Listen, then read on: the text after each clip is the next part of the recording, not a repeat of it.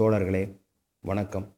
திராவிடரின் சுயமரியாதை உணர்ச்சியே உண்மை தேசியம் பார்ப்பனரின் சுயநல உணர்ச்சி போலி தேசியம் எனும் தலையங்கம் தந்தை பெரியார் அவர்களால் குடியரசு எட்டில் ஆறு ஐந்து ஆயிரத்தி தொள்ளாயிரத்தி இருபத்தி எட்டில் எழுதப்பட்டது.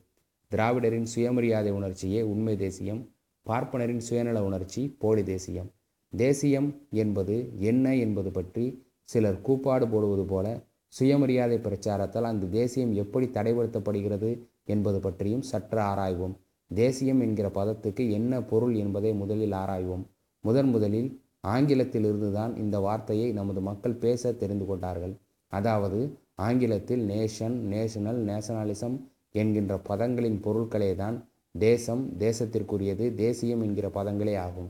அதாவது ஒரு குறிப்பிட்ட தேச சமூகத்தின் சுயமரியாதையை பொறுத்த விஷயங்களை தான் பெரிதும் குறிப்பிடுகின்ற முறையில் அவ்வார்த்தை ஏற்படுத்தப்பட்டதை ஒழிய வேறில்லை.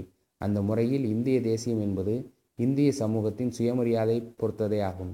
இப்போது அரசியல் உலகில் பெரும்பாலும் கூறப்படும் தேசியம் என்கிற பதத்தில் தேச சமூகத்தின் சுயமரியாதை பொறுத்த தேவையான கருத்துக்கள் ஏதாவது பொதிந்து கிடக்கிறவா என்று பார்த்தால் தேசியம் என்கிற பதம் உண்மையான பொருளில் உபயோகப்படுத்தப்படுகிறதா என்று நண்பது நமக்கு விளங்கும். தவிர தமிழ்நாட்டை பொறுத்தவரை யாராவது தேசியம் என்பதை எடுத்துக்கொண்டால் தமிழ் மக்களுடைய சுயமரியாதை பற்றியோ நன்மையை பற்றியோ ஏதாவது கவலை எடுத்துக்கொள்ளத்தக்க குறிப்பு அதில் இருக்கிறதா என்பதும் மிகவும் கவனிக்கத்தக்கதாகும்.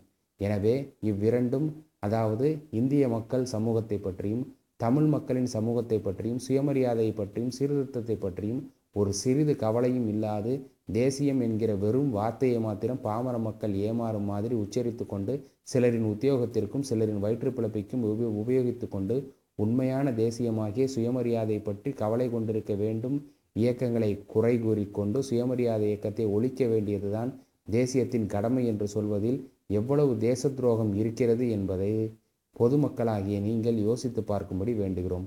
பொதுவாக ஒரு சிறு கூட்டத்தார் பிழைக்கவே அவர்களது சுயநலத்திற்காகவே தேசியம் என்கிற வார்த்தையை உண்டாக்கி கொண்டிருப்பதாக சொல்வதில் உண்மை இருக்கின்றதா இல்லையா என்பது இங்கு கவனிக்க வேண்டும். தேசியம் என்கிற வார்த்தையோ தேசியம் என்கிற இயக்கமோ நமது நாட்டில் ஆரம்பிக்கப்பட்டு இன்று சுமார் நாற்பது வருஷங்களுக்கு மேலாகிறது. இந்த இயக்கம் ஏற்பட்ட பிறகுதான் இதன் பயனாக நமது அரசியல் உத்தியோகங்கள் ஏராளமாக உண்டாக்கப்பட்டதும் அதை நம் நாட்டு பார்ப்பனராகிய ஒரு கூட்டத்தாரை ஏகபோகமாய் அனுபவிப்பதுமான நிலை ஏற்பட்டது என்பதை யாராவது மறுக்க முடியுமா என்று கேட்கிறோம். தேசிய இயக்கம் காங்கிரஸ் ஏற்படுவதற்கு முன் நிர்வாக சபை மெம்பர்கள் மந்திரிகள் இருவரும் ஐகோர்ட் ஜட்ஜிகள் ஐவருமாக இருந்தார்கள். இந்திய தேசிய இயக்கத்தின் காங்கிரசின் பயனாக இப்போது நிர்வாக சபை மெம்பர்கள் மந்திரிகள் ஏழு பேரும் ஐகோர்ட் ஜட்ஜிகள் பதினால்வரும் இருக்கிறார்கள்.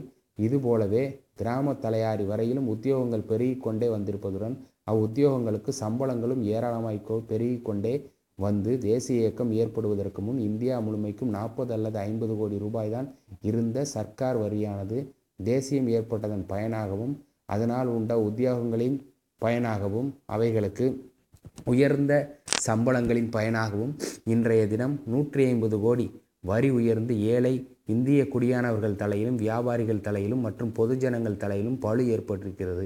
இதை நாளது வரை எந்த தேசியவாதியாவது தேசிய நிபுணராவது மறுத்தார்களா என்று கேட்கிறோம். இந்த மாதிரி வரிப்பொழு நாற்பது கோடியிலிருந்து நூற்றி ஐம்பது கோடி ஆனதன் பயனாக இந்திய தேசிய தலைவர்களது மற்றும் அவர்கள் காலை நக்கி பிழைக்கும் வயிற்றுச்சோற்று தேசிய வீரர்களுக்காவது ஒரு புதுக்கோட்டை அம்மன் காசு பெருமான நஷ்டம் உண்டா என்று கேட்கிறோம். இந்த பார்ப்பன தேசியத்தின் பலனாகவும் அவர்களது கூலி தேசியத்தின் பலனாகவும் ஏற்பட்ட உத்தியோகங்களில் அதன் செலவின் பழு முழுவதையும் பொறுக்கும் பார்ப்பனர் அல்லாதரில் யாராவது சிலர் தங்கள் வகுப்பாருக்கும் சில உத்தியோகங்கள் ஏன் கொடுக்கப்படக்கூடாது என்று கேட்டால் அது பெரிய தேச துரோகம் என்று சொல்லப்பட்டு வருகிறது. இது பார்ப்பனர்களால் மாத்திரமும் அவர்களது கூலிகளாகிய பார்ப்பனர் அல்லாதார்களில் சிலராலும் சொல்லப்பட்டு வருகிறது. இந்த அறிவிலிகள் இனத்துரோகிகள் தேசியம் என்பதன் பொருள் தெரியாமல் உணர்கிறார்கள் என்ற அர்த்தமா? அல்லது தெரிந்தும் தங்கள் வயிற்று பிழைப்புக்காக வேண்டி இப்படி சொல்கிறார்களா? என்பதை பொதுமக்கள் யோசித்து கொள்ள வேண்டும் என்று வேண்டுகிறோம். நமது நாட்டில் நமது சமூகத்தில் சுயமரியாதைக்கு நிரந்தர விரோதிகளாய் இருக்கும் பார்ப்பனர்களுக்கும் அவர்களை நக்கி தன் இனத்தை காட்டி கொடுத்து வாழும் சுயநலக்காரர்களுக்கும் எப்படியாவது சுயமரியாதை உணர்ச்சி எனும் தேசியத்தில் கவலை இருக்க முடியுமா என்று கேட்கிறோம். பார்ப்பனர்கள் இத்தனையாம் தேதியில் உங்கள் தகப்பனாருக்கு திதி வருகிறது தயாராகுங்கள் என்று சொல்வது நமது பெற்றோரை பற்றி எவ்வளவு தூரம் அவர்களுக்கு கவலை இருக்க முடியுமோ? ரயில்வேக்காரன் இன்ன மாதம் இன்ன தேதியில் சிதம்பரத்தில் ஆருத்ரா தரிசனம் வருகிறது. எல்லோரும் போய் பார்த்து மோட்சமடையுங்கள் என்று ரயில்வே கைடிலும் பணம் கொடுத்து வேறு பத்திரிகைகளிலும் விளம்பரப்படுத்துவதில் நாம் மோட்சமடைவதில் அவனுக்கு எவ்வளவு நம்பிக்கையும் கவலையும் இருக்குமோ அவ்வளவு கவலைதான் இந்த பார்ப்பனர்களுக்கும் அவர்களது கூலிகளுக்கும் நமது தேசியத்தை பற்றி பிரச்சாரம் செய்வதிலும் பத்திரிகைகள் எழுவதிலும் இருக்கும் என்று நாம் நினைப்பது ஏதாவது கடுகளவாவது பிசகு உண்டா என்று கேட்கிறோம். எனவே சிலரின் சுயநன்மைக்கும் வயிற்று பிழைப்புக்கும் ஏற்படுத்தி கொண்ட தேசியத்துக்கு இனியும் எத்தனை காலம் நமது மக்கள் ஏமாறுவது என்பது இப்போது முக்கியமாக யோசிக்கத்தக்க விஷயதாகும். நமக்கு கடுகளவாவது சுயமரியாதை உணர்ச்சி வந்திருக்கிறது என்று நாம் சொல்லிக்கொள்ள விரும்பினால் நமது தேசியத்தை விட்டு குறைந்தது நமது நாட்டை விட்டாவது தேசிய பிரட்டை ஒழிக்க முற்பட்டோமா என்பதை ஒவ்வொருவரும் தம் தம் நெஞ்சில் கையை வைத்து பார்க்க வேண்டுமாய் விரும்புகிறோம். பொதுவாக நமது நாட்டு மக்களின் உண்மையான தேசியத்திற்கு அதாவது சுயமரியாதைக்கு எவனாய் இருப்பது இந்த போலி நாட்டை காட்டி கொடுத்து வரும் கூட்டத்தாரின் உத்தியோக கற்பனையும் இனத்தை காட்டி கொடுத்து வாழும் ஒரு சிலரின் தேசிய வேஷமுமே ஆகும் என்று கோபுரத்தின் மீதிருந்தும் கூவுவோம். இந்த போலி சுயநல வயிற்றுப்பிழப்பு தேசியத்தை வெட்டி வீழ்த்து வீழ்த்தினாலல்லாது மக்கள் சுயமரியாதை அடைந்து ஏழைகள் வாழ முடியும் என்பது ஒரு காலம் முடியாத காரியம் என்று சொல்லுவோம்.